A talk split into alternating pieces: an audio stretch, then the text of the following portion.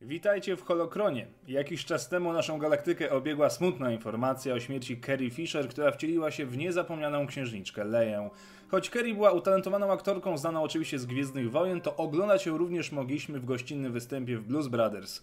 Carrie była również świetną pisarką, a jej powieść Pocztówki z nadkrawędzi została sfilmowana z Meryl Streep w roli głównej. My oczywiście zapamiętamy ją jako dziarską, odważną, ale przede wszystkim silną i niezależną kobietę, która musiała radzić sobie w dość zmaskulinizowanym świecie Lukasa. Poznajmy historię księżniczki. Leia Organa, a dokładniej Leia Amidala Skywalker urodziła się w dość niefortunnych okolicznościach. Jej matka zmarła tuż po porodzie, a jej brat bliźniak został wysłany na zupełnie inną planetę. Miała jednak szczęście, jeżeli chodzi o przybranych rodziców. Jej narodziny przypadają na 19 rok przed bitwą o Jawin. Polis Massa, bo tak zwie się pas asteroid oraz największa asteroida w tym pasie, była miejscem urodzenia przyszłej rebeliantki. Obi-Wan doskonale wiedział, co robi, rozdzielając rodzeństwo. Potężni mocą mogli zostać szybko odszukani przez ich ojca, teraz już Lorda Vadera. Przydział rodzin zastępczych, jak i warunków, w jakich przyszło im żyć, jest nieco niesprawiedliwy, ale taka była wizja Lukasa. W końcu ciężko porównać zamożne apartamenty dobrze sytuowanej rodziny senatora Organy do pustynnego pustkowia, gdzie trzeba walczyć o wodę, no ale nie nam oceniać. Senator Organa wraz z żoną królową Brechę bardzo chcieli mieć dziecko i w końcu się doczekali. Leia została adoptowana i od teraz musiała uczyć się jak być damą z arystokracji, która jest do tego księżniczką. Nad wychowaniem Lei czuwała również Silja Shesan, która opiekowała się księżniczką i była jej przyjaciółką. Mimo bycia arystokratką, Leia otrzymała konkretne wyszkolenie w zakresie samoobrony, walki wręcz zarówno bronią białą, jak i blasterem. Pomagał jej w tym silny charakter i wrodzona błyskotliwość. Księżniczka postanowiła iść w ślady swego ojca i została senatorką. Jej asystentką została jej przyjaciółka z dzieciństwa imieniem Winter. Już na początku swojej politycznej kariery zrobiła furorę, będąc najmłodszym senatorem w historii Senatu Galaktycznego. Już w wieku 18 lat współpracowała z wieloma politykami, m.in. z Poją Naberi z Nabu, która była jej kuzynką od strony matki. Jednak żadna z nich nie wiedziała, że wiążą ich więzy krwi. Leia od początku wspierała rebelię, choć potajemnie. Jej ojciec ukazał okrucieństwa imperium w pełnej krasie, przez co księżniczka od początku wiedziała, po której stronie barykady stanąć. Wspierała rozkwit rebelii gdziekolwiek mogła dzięki swojej pozycji pani polityk oraz wprawnego dyplomaty. Podczas jednej z pokojowych misji spotkała jego mościa zwanego Basso, który dostarczył sojuszowi informację o nowym projekcie Imperium zwanym Gwiazdą Śmierci. Oczywiście obecnie wszystko to jest niekanonicznie, tym bardziej, że Łotr 1 pokrył już tą historię. Dalsze losy księżniczki, przynajmniej kilka następnych lat, doskonale znacie, mam nadzieję, z oryginalnej trylogii. Jej ojciec zginął wraz z wszystkimi bliskimi podczas testowania super broni Imperium, tak więc nasza bohaterka została całkowicie sama. Mon Mothma, która przejęła dowodzenie sojuszem zaraz po odejściu Garma Bel i Blissa, który postanowił utworzyć własny ruch oporu, bardzo lubiła się z ojcem Lei oraz z jego córką, dlatego obdarzyła ją zaufaniem i powierzyła jej pewne obowiązki w sojuszu. Leia odnalazła swoją nową rodzinę i cel w życiu. Romans z poznanym podczas walk Hanem Solo kwitł w najlepsze, jednak nim Leia została żoną gwiezdnego awanturnika, miała z całą paczką naszych ulubionych bohaterów jeszcze wiele przygód. Podczas pobytu na Worzyt 5 starli się z ręką Imperatora Black Holem. W kolejnej misji po awaryjnym lądowaniu Leia ukrywała swoją tożsamość przed własnym ojcem jako służka Lady Tarkin. Pomagała Luke'owi oraz Hanowi w ich potyczce z Fetem na planecie Ota. Z kolei na Ord Mantel odbyła wymagający pojedynek z łowcami nagród szukającymi Solo. Mimo przygód godnych najlepszych zawadiaków, Leia wciąż była aktywną panią polityk. Zorganizowała konferencję niezależnych światów na Kabalu, ale ta została niestety przerwana i to dość brutalnie przez siły Imperium. Mimo politycznych zawieruch wciąż jednak goniła ją przygoda, m.in. podczas obrony świątyni Masasi na Jawinie 4, w której z powodu bombardowania przez Imperium obudził się Kalgrat, zwany Nocną Bestią. Sojusz wymagał od księżniczki coraz więcej pracy. Misje dyplomatyczne stały się niemal codziennością, m.in. na Rylot, Jabim czy Sirkapus IV oraz na Malei. Ponieważ siły rebeliantów nie posiadały żadnej stałej bazy na ten czas, Leia spędzała większość czasu na pokładach statków floty. Uczestniczyła w misji ratowania admirała Akbara oraz starała się odbudować bazę na Hof, jednak ta została odkryta i zaatakowana przez eskadrę śmierci Vadera, co znamy oczywiście pod nazwą Bitwy o Hof. Niedługo później jej romans z Hanem nabrał rumieńców i wszyscy widzowie w kinie wiedzieli już, że po pocałunku na Sokole Millennium Leia jest przeznaczona Szmuglerowi. Jej uczucia w tej sprawie potwierdził dramatyczny pobyt na Bespin, gdzie jej ukochany został na pewien czas zamrożony w karbonicie. Leia podjęłaby się każdego ryzyka, byle tylko ocalić Hana. Pomogła eskadrze Łotrów podczas ataku na księżyc Zar, a następnie skontaktowała się osobiście z księciem Xizorem, przywódcą Czarnego Słońca. Poznanie falleńskiego arystokraty było dla niej wyzwaniem nie tylko fizycznym, ale więcej o tym dowiecie się w książce Cienie Imperium. W powrocie Jedi możemy ujrzeć księżniczkę przebraną za łowcę nagród. W tym kostiumie wystąpiła już wcześniej, tyle że w źródłach książkowych. Odgrywała tu postać łowcy imieniem Bouch, a towarzyszył jej Chewbacca w przebraniu Snoopy. W tych samych kostiumach zjawili się w pałacu Jabby w celu uratowania Hana.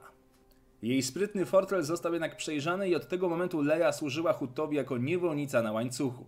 Została nawet oddana na jedną noc samemu Fettowi, ale ten za bardzo cenił swój honor, by korzystać z sytuacji. Jego sprawa. Księżniczkę oczywiście uratował Luke wraz z Lando, ta jednak wcześniej zakończyła życie ślimaka, dusząc go własnym łańcuchem. Wraz z uratowanym Hanem udali się do zgrupowania floty rebelii w okolicach Sulust, gdzie trwały przygotowania do ataku na drugą Gwiazdę Śmierci. Wraz ze świeżo mianowanym kapitanem Solo udała się na Endor, by wyłączyć generator tarcz dla stacji bojowej. Plan ostatecznie się udał, choć nie bez pomocy Iłoków. Podczas ich akcji uczeń Palpatina ostatecznie zbuntował się i uśmiercił Imperatora. Leia dowiedziała się, że Luke, którego całowała, jest jej bratem, a Vader ojcem. Związek z Hanem Solo w końcu mógł rozkwitnąć. Do czasu kolejnych przygód oczywiście. A dokładniej do osławionego paktu na Bakurze. Owa planeta została zaatakowana przez siły Siruków, a misją Lei było przekonanie resztek stacjonujących na planecie sił imperialnych, by przyłączyły się do sojuszu i wspólnie odparli zagrożenie. Wtedy też doznała wizji w postaci własnego ojca. Anakin błagał ją o wybaczenie, którego w końcu, choć nie bez zapomnienia wyrządzonych krzywd, udzieliła. Dalsze wojenne i polityczne działania Lei i Sojuszu doprowadziły do wygranej z Czarnym Słońcem. Pani polityk dalej była twarzą Sojuszu Wolnych Planet, który następnie przeistoczył się w Nową Republikę. Podczas obrad Rady Wewnętrznej została oficjalnie ministrem spraw zagranicznych, czyli pełniła praktycznie tą samą funkcję co wcześniej, tyle że oficjalnie i z poparciem nowego rządu. Wszystkie te polityczne wyzwania wciąż odsuwały ją jednak od swojej spuścizny w postaci bycia doskonałym rycerzem Jedi. Jej trening, choć odbywał się w minimalnym stopniu, był wciąż niewystarczający. Luke starał się wszelkimi środkami nakłonić siostrę, by jednak poważnie weszła na ścieżkę Jedi, zbudował jej nawet miecz świetlny, jednak Leia była zbyt pochłonięta byciem ministrem. Co nie znaczy, że z miecza nie korzystała, bo mimo znikomego treningu była córką samego Skywalkera, co czyniło z niej przyzwoitego użytkownika mocy. W życiu miłosnym pojawiła się mała burza w postaci hapańskiego księcia Isoldera Ta, który starał się o rękę księżniczki. Solo był oczywiście zazdrosny i zareagował w typowy dla siebie sposób, porwał swoją ukochaną na Datomirę. Dokładne losy tych wydarzeń poznacie w książce Ślub księżniczki Lei, która mimo infantylnego tytułu jest naprawdę wartą uwagi pozycją, w której nie brakuje akcji. Ostatecznie jednak Leia staje oczywiście na ślubnym kobiercu z Hanem Solo, a sama uroczystość odbywa się na Coruscant, który staje się ich nowym domem. Leia długo obawia się zostania matką, żyjąc w strachu przed tym, iż jej potomstwo może czekać los podobny jej ojcowi. Jednak po odnalezieniu dzienników własnej babci, Shmi Skywalker, zrozumiała, że jej ojciec nie był potworem od urodzenia. Wtedy też podjęła decyzję, by wydać na świat potomstwo. Księżniczka została obdarzona identycznym losem jak jej matka, oczekiwała bliźniaków. Te jednak miały narodzić się w bardzo niespokojnych czasach, gdyż właśnie rozpoczynała się kampania wielkiego admirała Trauna. Imperialny His współpracował z szalonym klonem mistrza Jedi imieniem Jorus Subaot, który zapragnął posiąść i szkoić wyjątkowe wnuki samego Vadera. Mimo zamachu ze strony rasy Nogri, księżniczka ocalała, a mało tego, przekonała niedoszłych zamachowców do rebelii, co w efekcie skończyło się śmiercią Trauna. Ale to oczywiście inna historia. Mimo iż w galaktyce powszechnie wiadomym stało się, że Luke i Leia to potomkowie samego Vadera, Leia zachowała status dziedziczki Baila Organy, a ocalali z Alderaną darzyli ją takim samym szacunkiem co dawniej.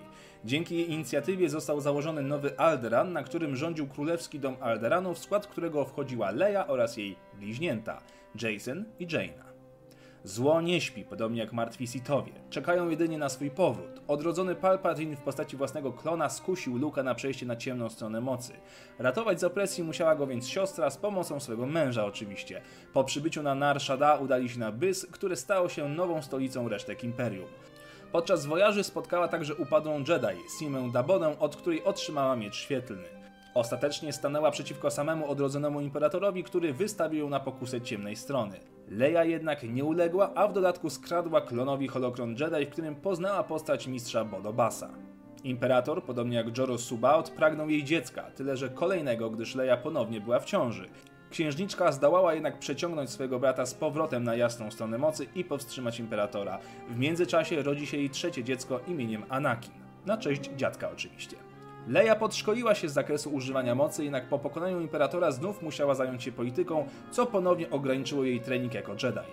Niedługo potem, na skutek spisku ambasadora Furgana, Mon Mothma została zarażona niebezpiecznym wirusem przygotowanym specjalnie dla niej. Leia przejęła chwilowo funkcję prezydenta Nowej Republiki, jednak po wyzdrowieniu Motmy ta udała się na emeryturę, co sprawiło, że Leia została z funkcją prezydenta na nieco dłużej. Jako pani prezydent Leia radziła sobie doskonale, mając w temacie dyplomacji ogromne doświadczenie, jednak wciąż los rzucał jej wyzwania, takie jak powstrzymanie Rogandy Ismaren, petraktacje z Huttami, zażegnanie epidemii posiewu śmierci, walkę z odrodzonym imperium, badanie kultura Gnosa czy kontrowersyjna wojna z Jewetami. Dalsze losy wciąż nie pozwalały Lei zaczerpnąć tchu.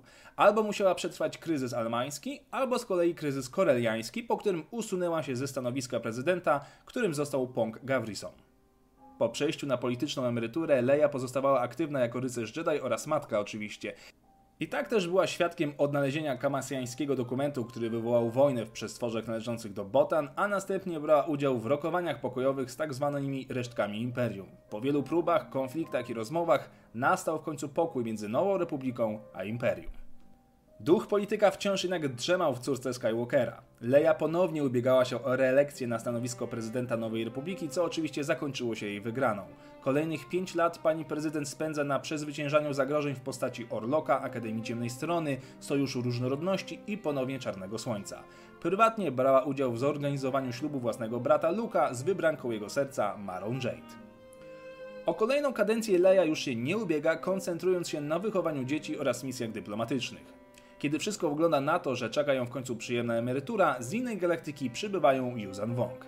Leia poznała agenta Yuzan tuż przed ich inwazją i starała się ostrzec władze Republiki przed zbliżającym się zagrożeniem. Prywatnie także nie było ciekawie, ponieważ Czubaka zginął na Pidalu, Han pogrążył się w depresji i rozpaczy w postaci swojego przyjaciela. Podczas bitwy o Duro uczucie między małżonkami odrodziło się na nowo, podobnie jak i w całej rodzinie, która była mocno zaniedbana przez obowiązki Lei. Narodził się także bratanek księżniczki imieniem Ben Skywalker, z którym bardzo się zżyła. Tragedia jednak znów dosięgnęła rodzinę Solo. Anakin zginął podczas misji na Myrkr, a Juzanie przeprowadzili zmasowany atak na Coruscant. Wygnani z nowego domu udali się na pogrzeb własnego syna na Hapes, a następnie starali się przywrócić łączność holonetową w nieznanych regionach galaktyki. Po wszystkich tych wydarzeniach i kilku kolejnych, Leia podejmuje decyzję o zostaniu drugim pilotem Sokoła Millennium i o trenowaniu na rycerza Jedi. Trwa w tym postanowieniu aż 5 lat. 35 lat po bitwie o Yavin, Leia zapuszcza się do nieznanych regionów, gdzie czekają ją przygody związane z nową poznaną rasą Kilików oraz wojującymi z nimi Imperium Hisów. Jednocześnie szkoli się pod okiem Saby Sabatin, dzięki której poznaje nowe tajniki mocy. Wraz ze swoim bratem odkrywają, że pamięć Artu posiada nagrania ich rodziców, których nigdy wcześniej nie widzieli. Po ich odtworzeniu dowiadują się czegoś nowego o własnym matce i ojcu. Księżniczce zaczęło się nie podobać totalne przejęcie kontroli nad zakonem Jedi przez jej brata. Podczas konklaby na Osusie dowiedziała się także, że Denel K, będąca ówczesną królową Hapes, ma córkę Alanę. Nie wiedziała jednak wtedy, iż potomstwo Tenel to również dzieło jej syna Jasona. Leia ponownie wyrusza w podróż i tym samym bierze udział w tzw. Tak wojnie rojów, którą wywołała rasa Kilików. Księżniczka bierze także udział w pojedynku z Mroczną Jedi, którą ostatecznie pokonuje, zyskując wiele w oczach swojej mistrzyni Saby. Ta zabiera jej miecz zbudowany przeszło 20 lat temu i nakazuje budowę nowego, godnego jej nowym umiejętnościom. Lan i Heja wracają na Coruscant jedynie po to, by niedługo potem wmieszać się w tak zwaną drugą galaktyczną wojnę domową, gdzie pierwsze skrzypce grać będą początkowo rodacy jej męża, czyli obywatele Koreli. Dalsze losy księżniczki z pewnością by się rozwijały, jednak wraz z końcem starego kanonu, zmienionego na legendy, raczej nigdy nie poznamy kolejnych przygód córki Skywalkera. Może to i lepiej. Jej oficjalne losy zostaną oczywiście rozwiązane w nowym kanonie, przynajmniej do epizodu 8, do którego Carrie Fisher zdążyła nagrać wszystkie sceny. Co jednak dalej z jej postacią w oficjalnym nurcie wydarzeń? Na to musimy poczekać. Dzięki za oglądanie i poznanie historii księżniczki. Odcinek ten dedykuję wspaniałej Carrie Fisher, która stworzyła jedną z najciekawszych postaci w historii mojego ukochanego uniwersum. Niech moc zawsze będzie z Tobą, Carrie.